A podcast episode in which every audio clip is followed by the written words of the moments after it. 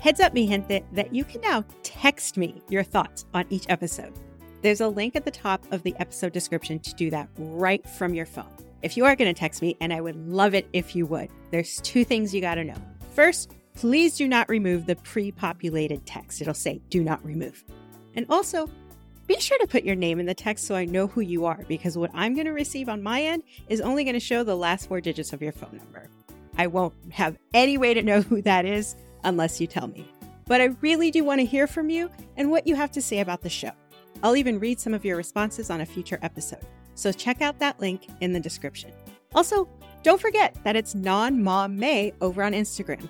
It's a celebration that brings you a daily prompt for you to engage in, like what's the worst date you've ever been on? Plus, a different non mom to follow every day in May. Search out the hashtag non mom May on Instagram or simply follow me at Paulette Erato. Yep, it's just my name, at Paulette Erato over on Instagram. Of course, all of this is also in the show notes. Now, let's go start the show.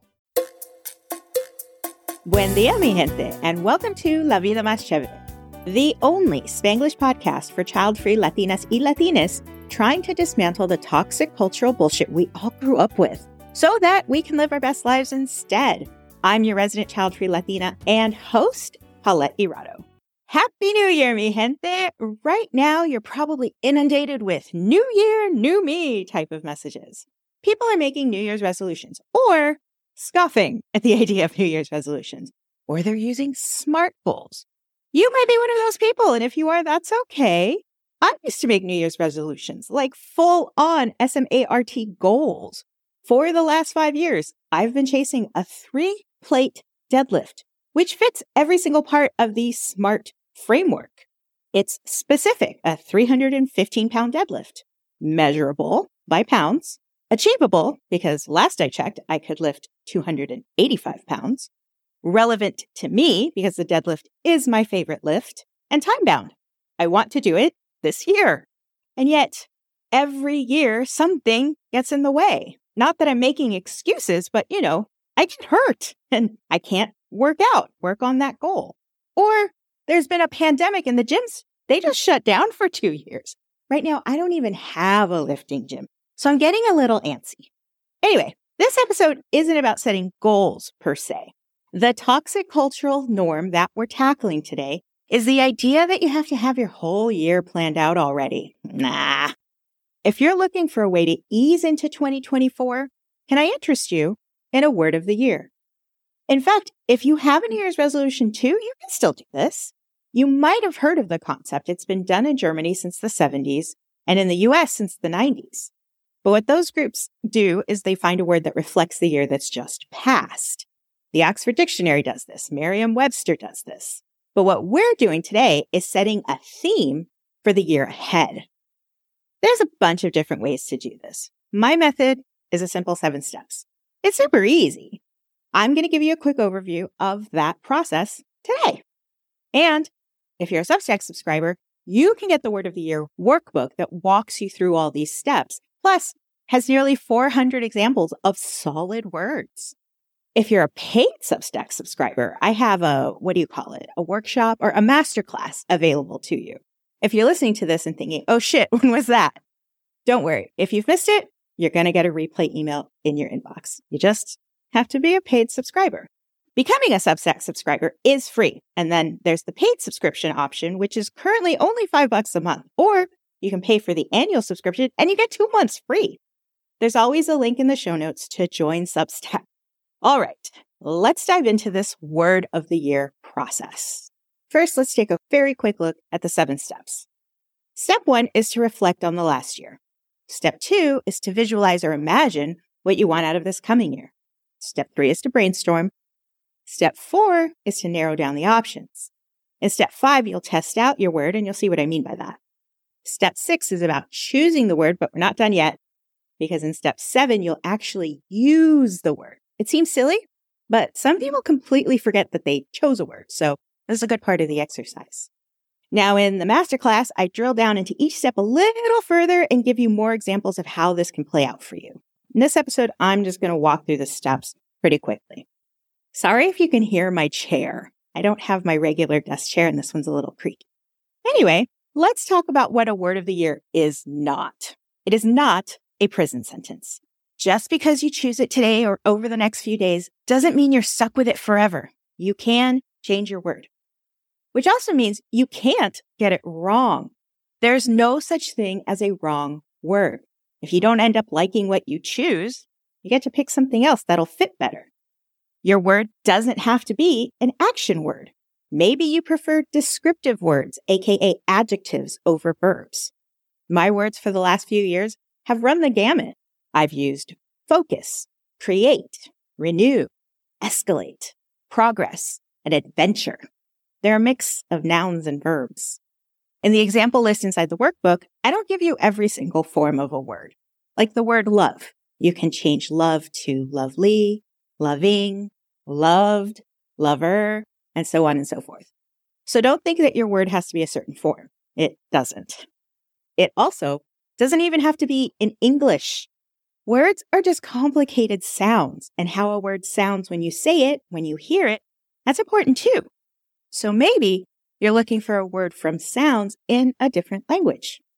I like to think of my year as a blank canvas, and the word is the color family that I'm using to paint this story. What your word can be is a theme for the year, like I mentioned, or a guidepost for your intentions, an anchor for your motivations, or even a mantra that could help you make decisions and clarify your options, or even shift your perspective. I'll give you an example of that last one. The year that my husband and I went to Spain, our word was adventure. We shared that. We had kind of a run of bad luck on the trip where all of our prepaid excursions were canceled, leaving us with a lot of free time and a pissed off attitude. When it started getting us down, one of us would inevitably remember the word and remind the other one that we were on an adventure. And leaving room for the unexpected could pay out some interesting dividends. It helped us flip the perspective and have a good time anyway, regardless of what was going on. Because being on an adventure where anything can happen is a hell of a lot more fun than being on a trip where everything sucks. Don't worry, we did get our money back. The point is, we still had fun. All right, let's get started picking our words. Step one is reflect. Look back on the last year to see where you've been and how far you've come. Contemplate the following questions. Where has this year taken you? How has this year surprised you? What did you expect to happen? What was something unexpected that happened? Did your current word of the year, if you had one, serve you? If you don't have the workbook, which is again is free, you can simply journal this or write it out on some paper. Whatever you choose, I do recommend committing it somewhere, whether in the digital workbook or in a journal. It's going to make it easier to refer back to it in the coming steps. And once you've worked your way through these answers, let's move on to step two. By the way, this can take a minute, so don't just rush through it. Take your time. Step two is to visualize.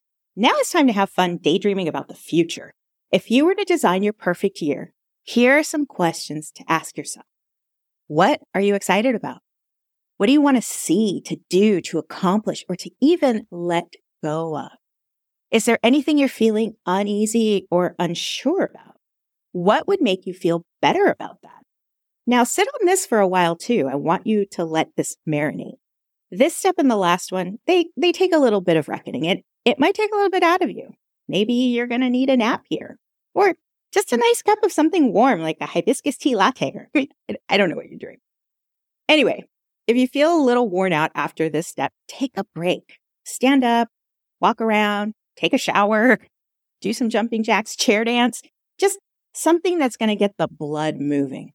Then we can move on to step three. How about we all take a little break right now? Be right back in un momento. And we're back. Step three is to brainstorm. Now it's time to start the word search taking everything you mulled over in the first two steps. Start conceiving some words that speak to what you want out of this year. Here are some questions to think about as you're doing your brainstorming. What are some words that feel really good to you? Are they action words or feeling words? Do you need a thesaurus? I'll have a few links in the show notes to some good word nerd websites like Word Hippo and thesaurus.com. if you get stuck. Think of this like shopping for shoes. Sometimes a pair of shoes looks really pretty on display, but when you put them on, they pinch like hell and there's no way you're going to wear that. Right now, you're just trying on a bunch of shoes to see which ones fit best. Here's the important part. Dump all the words out on paper. For visual and kinesthetic learners, this is important to see and write the words. For you auditory learners, your step's coming up. Either way, do the brain dump. You're going to need it for the next step. Step four is narrow the options. As you dump everything out, you might start to see a common theme or a pattern in your words. These can be words that mean the same thing, but also sounds. Maybe you have a lot of soft S sounds like shh or process or harsh K sounds in your words like screech or fuck. Words are just complicated airflow, but some airflow is more pleasing than others. So look for the airflow that's most pleasing to you. And then group your words together. Start with the words that seem similar and start putting them all into buckets. You might see some words that don't fit at all, and here's where you can just get rid of them. Step five is the testing phase. And this is for you auditory peeps because it's important now to say these words out loud. You want to be able to see and read and hear your word.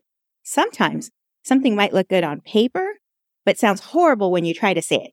Like those shoes that look so pretty on display and just pinch the hell out of your feet when you try to put them on.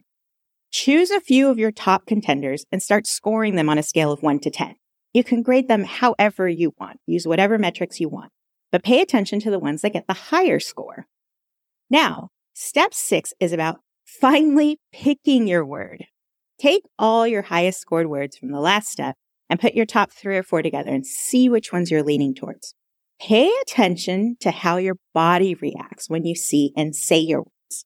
Sometimes certain sounds can cause us anxiety, like nails on a chalkboard or the word moist makes some people cringe or cause their skin to crawl. Again, words are just sounds rearranged together. But if your favorite words actually make your skin crawl or your chest tighten or your stomach hurt, is it really the right word? Here's where you want to go back to how you answered the questions in steps one and two. Which word or words best embody the year you said you wanted to have? You're not planning out your year here, but you are giving it a guideline or a color palette, like I mentioned earlier. It's not unusual for people to get stuck on two to three words at this point. Here's when that dictionary or the thesaurus will come in handy. If you have a couple of words to choose from, is there a third word that encompasses the meaning of both? For example, what if you wanted a healthy but powerful year too? You can combine those two with the word robust or the word resilient or the word solid. Or you can simply just have two words. That's okay. There was a year we did progress and adventure together. The goal was to have growth, but also have fun. You can even combine your words to create a funny mm. new word like a portmanteau. Instead of just progress or adventure, sometimes we'd say proventure. Who cares? This word is just for you. Finally, step seven is to use your word or words. You don't want to have done all of this work to forget your word. But first, Congratulations on getting here. You have a word now or words. You have your color palette for your blank canvas, your mantra, your guidepost for when stuff starts to veer off course. Now's the time to examine your word. Is it already part of your vocabulary? Or is it a brand new word that you have to practice incorporating into your life? Going back to the shoe example, if these were shoes and you're used to wearing flats and this looks more like a pair of high heels, then it might take some getting used to, some practice. That's natural, and it can happen with your word too. Think about how you're going to use it. Is it going to become your computer wallpaper? Are you going to put it on your phone background? Will you use it as a cuss word when you're having a bad day? All of that is valid. It's your word. Have fun with it. And that's it, mis amigas. That's how you create and use your word of the year. If you're feeling like sharing, send me an email or DM me on Instagram with your word. And I'll share mine with you too, because as of this recording, I haven't quite landed on it. I have an idea, but it's not fully locked in yet. Anyway, let me know what you choose. The links to contact me are always in the show notes. And that's a burrito. Do you got something to say about this week's episode? DM me on Instagram at Paulette Erato. And if you'd like to be a guest on La Vida Más Chévere, check out the guest form on my website at pauletteerato.com. All of these links are in the show notes. While you're at it, can I ask you a favor? I'd really appreciate your helping spread awareness about the podcast. So could you please share it on your socials or even send it to a friend? New episodes come out every other Tuesday. You can enjoy them with tacos or burritos. Muchísimas gracias for your support y hasta la próxima vez. Cuídate bien.